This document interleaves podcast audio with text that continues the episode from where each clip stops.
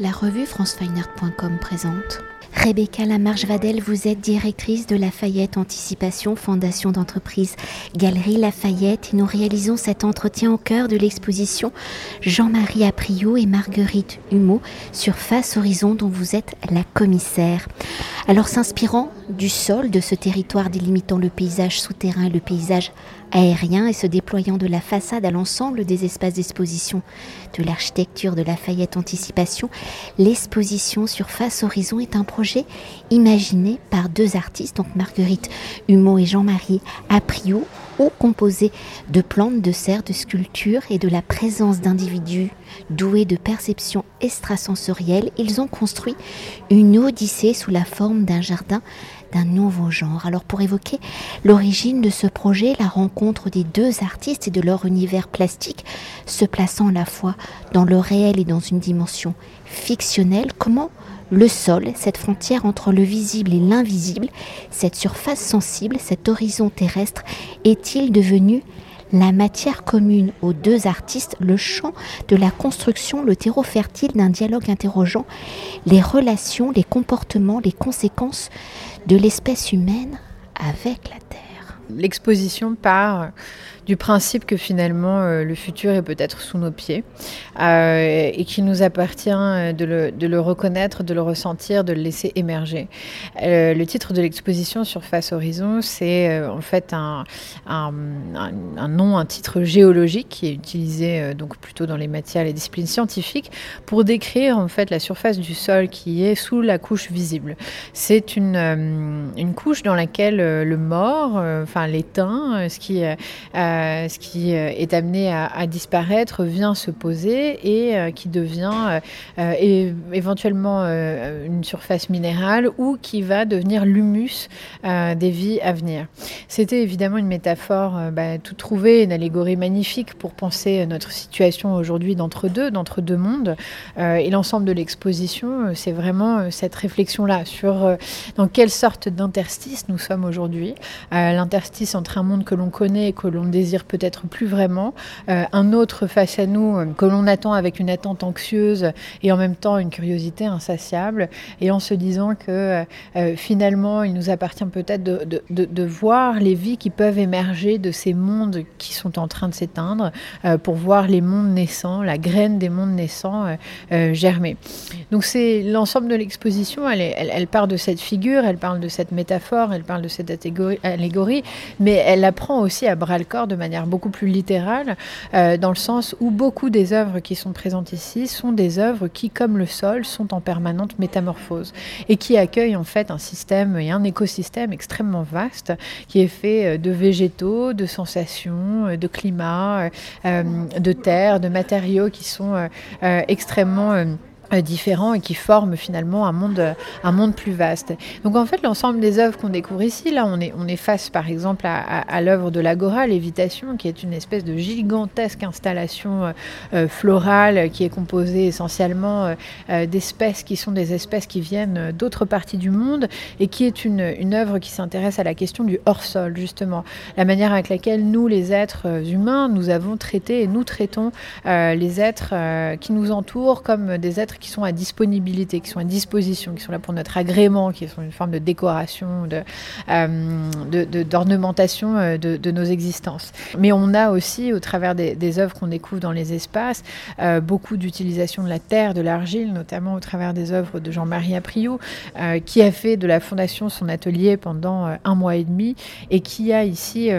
en fait donner vie à des personnages qui hantent euh, l'ensemble des espaces d'exposition, mais qui sont des personnages vivants parce qu'ils sont en terre, une terre qui n'a pas été cuite, qui n'a pas été saisie. Donc en fait, on voit des craquelures, des fissures, euh, euh, des bouts qui, qui commencent à, à s'en séparer. Et donc on a accepté et on s'est dit qu'il était extrêmement important au moment de préparer cette exposition de réfléchir nous-mêmes en tant qu'artistes ou commissaires à cette question de la vulnérabilité, de la fragilité fragilité, de la création d'œuvres qui nous engagent beaucoup plus dans les cycles du vivant et dans des rythmes qui ne sont pas ceux de l'immobilité, comme on connaît les œuvres d'ordinaire, qui sont des objets figés, qui sont des objets immobiles, qui vont nous survivre pour des siècles et des siècles quand ils sont faits, par exemple, par ces deux artistes d'ordinaire en bronze, en résine ou en aluminium. Et là, au contraire, en fait, il s'agissait plus de la question de, de l'énergie qu'on peut mettre dans l'apparition d'une forme, la, vie que cette forme va rencontrer, va vivre, et puis l'acceptation surtout pour nous, en tant qu'humains, euh, de voir les choses disparaître. Et c'est très déchirant parce qu'on s'est beaucoup euh, attaché à ces formes qui sont euh, aujourd'hui dans l'exposition. on a un bas-relief gigantesque, donc le pendule tellurique, qui est dans les cimes de l'exposition et qui est fait d'argile, qui, qui, fait 5 mètres sur 5 mètres, qui est une œuvre de Jean-Marie Apriou, et qui figure en fait un espèce de nouveau monde, un nouveau monde à venir, une scène comme ça, un paysage dans lequel on peut se plonger, mais dont on voit déjà les fissures, les craquelures euh, apparaître sous euh, l'intensité du soleil euh, qui vient le, chauffer dans cette salle et, qui en fait accepte bah, sa propre disparition, sa propre fin pour aller vers d'autres renaissances. Donc voilà, le sol, c'est finalement l'idée de la connexion, l'idée de se remettre en contact avec d'autres éléments, d'autres temps, d'autres espaces qui sont ou qui ont pu être aussi exclus du monde des musées et de l'institution, parce qu'on a tendance à, présenter des objets euh, euh, figés. Euh, je parle là des expositions qui sont présentées pour trois mois et qui, de leur premier jour à leur dernier jour, sont conservés dans le même état. là, on fait l'acceptation de, la, de la naissance, de la vie, de la croissance et de son éventuelle disparition. Et pour poursuivre hein, l'exploration de ce territoire, si le sol, ses matérialités sont les vocabulaires qui structurent le projet, peut-on s'attarder sur la dimension politique, écologique hein, de l'exposition, ou si le récit a été construit autour de plusieurs réflexions? Peut-on s'attarder sur la notion de mauvaise herbe, qui par définition est une plante qui pousse dans un endroit sans y avoir été installée, une plante qui nuit aux autres cultures, qui est aussi une personne qui a grandi sans cadre moral. Alors pour Surface Horizon, comment ces mauvaises herbes sont-elles devenues justement l'une des réflexions du projet de cette notion d'indésirable? Comment Surface Horizon rend-elle justement visible? L'invisible Rend-elle visible toutes ces choses que l'on ne veut peut-être pas voir, qu'on ne veut plus voir? Absolument. L'ensemble de l'exposition euh, est né d'une réflexion de Marguerite Humeau, d'une recherche qu'elle a commencée pendant le confinement il y a un an maintenant, lorsque je l'avais invitée à participer à un programme euh, en ligne qui s'appelait Lifetime, où en fait au moment où les, les institutions ont fermé, il m'a semblé essentiel de maintenir un lien, un dialogue avec les artistes et de leur offrir une carte blanche euh, sur nos réseaux. Alors évidemment, à, euh, défaut de mieux, parce que c'était un pis-aller euh, total hein, pour quelqu'un qui travaille l'expérience et qui a envie de partager les œuvres et leur pouvoir transformateur avec le public. c'était loin d'être idéal, mais au moins, on pouvait continuer la conversation, ce qui me semblait essentiel. Et donc à ce moment-là, Marguerite a commencé une recherche parce qu'elle était isolée, confinée comme chacun d'entre nous, euh, et euh, dans un, périmètre de 5 km. Et puis, euh, un peu comme nous tous, comme un lion en cage, elle a, elle a re-regardé, elle a, réappris à voir ce qui l'entourait. Un peu comme Xavier de Mestre dans son roman Voyage autour de ma maison, il s'agit de redonner une attention que l'on ne voyait plus parce que finalement c'est devenu tellement familier. c'est ce qu'on appelle le quotidien. D'ailleurs, Michaud en parle magnifiquement. Le quotidien, c'est ce qu'on a désappris à voir. C'est vraiment ce qui nous entoure en permanence et qu'on est euh, incapable de, reconnaître. Et en fait, il s'agit de, désapprendre euh, cette espèce de, transparence des êtres et des choses qui nous entourent euh, pour les réanimer, en fait, les, réincarner dans notre système de compréhension du monde. Et puis, donc, dans ces, ces périmètres de 5 km, elle a, elle a regardé, en fait, les êtres qui étaient en train de craquer la chape de béton dont on a recouvert le monde. et ces êtres, c'était des mauvaises herbes, ou en tout cas ce qu'on appelle, nous, les mauvaises herbes. Euh, et puis elle a, donc rentré en contact avec des glaneuses notamment pour en apprendre plus et pour euh, apprendre à se familiariser, avec ces êtres qui en fait euh, ont pour une, énorme majorité d'entre elles des vertus absolument curatives, absolument incroyables. Et qui nous permettent donc de voyager en nous-mêmes aussi parce qu'elles nous permettent d'atteindre d'autres états, elles nous permettent de nous soigner, elles nous permettent de voyager, de nous transporter. bref, ce sont des mauvaises herbes qui en fait ont histoire et sont le fruit bah, d'une histoire de, de, l'écriture de ce qui est désirable et indésirable, de ce qui est sauvage et de ce qui est domestiqué, de ce que l'on souhaite ou ne souhaite pas voir advenir autour de nous. Et en fait, dans un moment qui était le moment bah, si particulier qu'on a vécu, dans lequel nous sommes tous retrouvés un peu sur un pied d'égalité en termes de, présence retirée du monde, Marguerite s'est lancée dans cette recherche. Et donc, c'est ce qui, c'est le terreau, si je puis me permettre, de euh, l'ensemble de l'exposition Surface Horizon. Euh, c'est comment est-ce qu'on peut réenvisager la place de l'être, euh, de l'être humain au, sein d'un écosystème beaucoup plus vaste que lui, qui lui permette de comprendre que cette écriture de l'indésirable, c'est l'écriture de l'exclusion c'est une écriture qui n'est plus euh, justement, elle, désirée ni désirable parce qu'elle nous coupe de tout un, tas de savoir, de sensibilité, d'émotions, de perception du monde euh, qu'il nous appartient aujourd'hui de retrouver. Et en fait, l'ensemble de l'exposition, c'est un peu ça. C'est comment redonner amour, dignité, attention à des êtres qu'on ne regardait plus euh, et qui jouent pourtant un rôle majeur dans la réinvention de nos imaginaires et dans notre relation au monde, à sa richesse, à sa complexité, à sa beauté, sa puissance. Euh, et donc, ce qui est aussi très intéressant, c'est évidemment euh, une histoire avec ce que l'on ne connaît pas, qui s'écrit au travers des, mauvaises herbes. Le, nom latin des mauvaises herbes, c'est Adventis, qui veut dire qui vient d'ailleurs. Ça veut dire qu'on a associé dans notre, imaginaire, dans la psyché euh, de, notre culture, ce qu'on ne connaît pas à ce que l'on ne désire pas. Et là, au contraire, toute l'exposition, c'est vraiment la célébration de ce que l'on ne connaît pas, de ce que l'on peut apprendre de celui qui connaît, qui connaît d'autres choses, et donc essayer d'accéder à d'autres niveaux de conscience qui sont déployés par les plantes, qui ont des systèmes de communication absolument incroyables et qu'on on découvre de plus en plus aujourd'hui euh, un clairvoyant, une clairvoyante qui est en permanence dans l'exposition et qui habite cet espace de ses visions et qui peut euh, de manière tout à fait aléatoire choisir d'aller s'adresser à quelqu'un, un visiteur, pour lui, lui, réveiller les mondes, les mondes possibles qui sommeillent en elle ou lui. En fait, voilà, au travers de l'ensemble des personnages et des sensibilités qu'on rencontre dans l'exposition, euh, on fait l'expérience de l'adventiste, de ce que l'on ne connaît pas, de ce qui vient d'ailleurs et de l'incroyable manière avec laquelle il peut enrichir euh, nos mondes intérieurs et extérieurs. Et pour évoquer Surface Horizon à travers les deux univers plastiques hein, des deux artistes, comment les œuvres justement de Marguerite Humeau et de Jean-Marie Apriou rentrent-elles en dialogue? Et on verra que certaines sont faites même à quatre mains et à travers les différentes scènes, les différents personnages sculpturales, comment le sol, cette matière vivante et la mémoire de ces différentes temporalités ont-elles donné naissance justement à ces êtres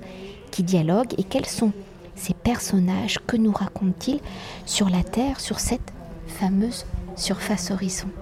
Oui, alors c'est inédit comme euh, format d'exposition et je dois dire que hum, c'est la première fois moi-même que je, je, travaille avec des artistes de cette manière-là, mais ça a été euh, un moment euh, bouleversant parce que très intense qui s'est joué dans ces trois, quatre derniers mois en termes de construction de cette exposition. Mais en fait, ce qui m'a tout de suite saisi chez Jean-Marie Apriou et chez Marguerite Humeau, c'est le fait que, en dépit en dépit du fait qu'on pourrait euh, distancier leurs œuvres, c'est-à-dire se dire bon bah Jean-Marie Apriou, c'est plutôt l'artisan, le, côté plus traditionnel, classique du sculpteur dans l'atelier, euh, qui est euh, vraiment autour de bestiaires animal, minéral, mythologique qu'on connaît, et puis Marguerite Humeau de l'autre côté, c'est le design industriel, c'est une approche extrêmement technicisante de la forme et de la sculpture, faite en résine, dans des matériaux qui leur donnent un aspect comme ça glabre, fantomatique, spectral, euh, où euh, la main de, Marguerite disparaît complètement parce que c'est une autre manière de produire les œuvres et, où justement euh, l'humain semble complètement être évacué quand chez Jean-Marie on a la touche un peu à la Rodin, quoi. on a l'impression de voir encore ses doigts toucher la matière. Mais néanmoins, en dépit donc de, ces, ces, caractéristiques formelles qui semblent les distancier, voire même les opposer, m'apparaissait comme une évidence que l'un et l'autre sont euh, de grands narrateurs et de grands inventeurs des récits et des mythologies de notre temps que euh, l'un et l'autre voyagent dans des échelles extrêmement vastes du passé, du présent et de l'avenir, euh, et qu'ils nous invitent chacun au travers des formes qu'ils déploient et qu'ils développent à un voyage, à une appropriation extrêmement libre et donc à un renouvellement de nos imaginaires au travers de cela. Et je pense que c'est une des puissances les plus grandes euh, de l'art, c'est celle, celle d'une libération possible de nos manières de percevoir le monde, de renouveler le visible, et que à travers cela, enfin, que ça a une, une puissance non seulement poétique, mais politique absolument euh, euh, infinie dès lors que nous, humains, nous sommes capables de, l'accepter, de nous en rendre compte, de découvrir qu'on a là une, possibilité de, renaissance et de renouvellement absolument euh, infini. Et donc j'ai invité les deux artistes à, sortir un petit peu de leur euh, terrain de confort parce que euh, c'est vrai que l'un et l'autre, on le disait, font des œuvres qui sont très pérennes, qui, euh, vont nous survivre, qui sont des formes monumentales, qui sont souvent très imposantes et, et, qui sont dans une espèce d'affirmation comme ça, pas, pas, du tout péremptoire, mais en tout cas très assurée de la sculpture. et là, quand je les ai vus, je me suis dit, mais allons, allons tous les trois nous aventurer sur des terrains beaucoup plus fragiles, beaucoup plus en pente, mais dans lesquels vous allez pouvoir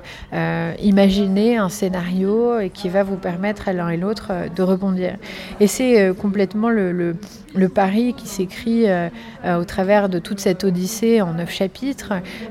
qui sont en fait des rebonds entre les œuvres de Jean-Marie et de Marguerite. On voit au rez-de-chaussée la proposition végétale de, performance ou de sculpture végétale de, Marguerite, auxquelles répondent les œuvres euh, d'êtres amphibies euh, qui sont entre deux mondes euh, de Jean-Marie. On a évidemment, vous en parliez, un étage, le, jardin des Renaissances, et,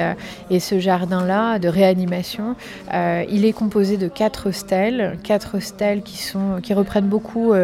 le, vocabulaire de l'art funéraire, du euh, du vocabulaire très romantique, euh, euh, de la célébration de la mort, de la fin des états, de la fin des, choses, de la fin des corps, et que les artistes se sont réappropriés pour en faire des œuvres véritablement à quatre mains. En fait, chacune de ces œuvres est un hommage, une forme de monument à une émotion disparue ou une émotion que l'on n'est pas suffisamment capable de reconnaître. L'ensemble de ce projet est parti de l'idée euh, assez simple euh, et, assez, euh, et assez percutante néanmoins que euh, les émotions sont des histoires, sont des processus historiques. Qu'aujourd'hui, l'individu, euh, l'être humain, il est soumis à une pression monstrueuse et que si la société euh, capitale, libéraliste, extractiviste d'aujourd'hui pouvait se définir en quelques émotions, ce serait probablement le stress, l'anxiété, l'individualisme, l'accélération. Et on s'est dit, mais alors si on était à même de renouveler euh, ce monde et de réimaginer un monde possible, quelles sont les émotions euh, qui pourraient renaître et qui en fait nous traversent en permanence euh, en tant qu'humains, malgré, malgré cette situation très tendue dans laquelle nous vivons aujourd'hui, mais que nous avons beaucoup de mal à reconnaître et à laisser vivre parce qu'elles ne sont pas valorisées, parce qu'elles elles, n'ont pas encore de mots, elles n'ont pas encore de nom. Et donc Marguerite, comme, comme la, la, grande chercheuse et aventurière de la connaissance que l'on connaît et qu'elle est, euh, s'est mise dans, s'est plongée dans une recherche dans laquelle elle est allée rechercher des idées euh, d'émotions qui nous traversent pour enfin les nommer et pour pouvoir bah, leur faire un monument. Euh, et donc on a en Bédo Solaris, Xeno. Xeno, c'est par exemple une œuvre, une, une, émotion qui célèbre, c'est la plus petite échelle de connexion possible pour l'humain. Et en fait, Marguerite pensait à ce moment-là, au moment où on a une rencontre aléatoire avec euh, un regard échangé avec un inconnu dans la rue, euh, euh, deux mains qui se frôlent dans un espace et cette sensation en fait aussi dérangeante que, que percutante de, le frôlement avec un autre corps et en fait tous ces micro moments de rencontre avec l'inattendu. Et ça, elle me dit ok, ce sera Xeno. Et donc on a Xéno qui est fait d'une stèle euh, avec euh, euh, un piétement très important de, Jean-Marie qu'il a lui-même créé ici sur place, fait de murènes qui s'enlacent les unes les autres. Il reprend en fait la grâce de la murène qui est donc dans son élément aquatique et qui se frôle les unes les autres et au-dessus desquelles viennent prendre place des plantes réimaginées en cire par, par Marguerite qui sont des plantes qui nous permettent d'accéder à des états de conscience éveillée et, et, beaucoup plus aiguë. Et en fait, à chaque fois, chacune de ces stèles, c'est vraiment un processus à quatre mains entre Jean-Marie et Marguerite, avec l'approche et la recherche autour des végétaux de Marguerite et des plantes qui nous permettent d'accéder à ces émotions, de nous transporter vers ces émotions, et leur corrélation animale, le bestiaire animal réinterprété par, Jean-Marie qui soutient euh, ces formes de, Marguerite. Donc on est littéralement dans une écriture à quatre mains. C'était aussi très important pour moi de les inviter à faire ça parce que il me semble aujourd'hui aussi euh, euh, assez intéressant de réenvisager le territoire de l'artiste. C'est-à-dire que on connaît l'histoire très individualiste de l'artiste au moins depuis les avant-gardes et le tournant du 19e siècle et le, début du 20e siècle et même avant d'ailleurs au moment où les artistes commencent à signer leurs œuvres et donc à délimiter vraiment l'idée de l'auteur euh, euh, et, du territoire. Quoi. Euh, et là, en l'occurrence, l'idée était de se dire, mais alors, autant on revoit les territoires de l'œuvre, c'est-à-dire les territoires d'expression. De, la création et de sa forme physique, sa forme matérielle, sa forme sensible, comment est-ce qu'on peut essayer de l'étendre aussi en termes de, pensée, de création Et c'est ce qu'on retrouve notamment autour de, ces œuvres-là. Merci. Avec plaisir. Cet entretien a été réalisé par franceweiner.com.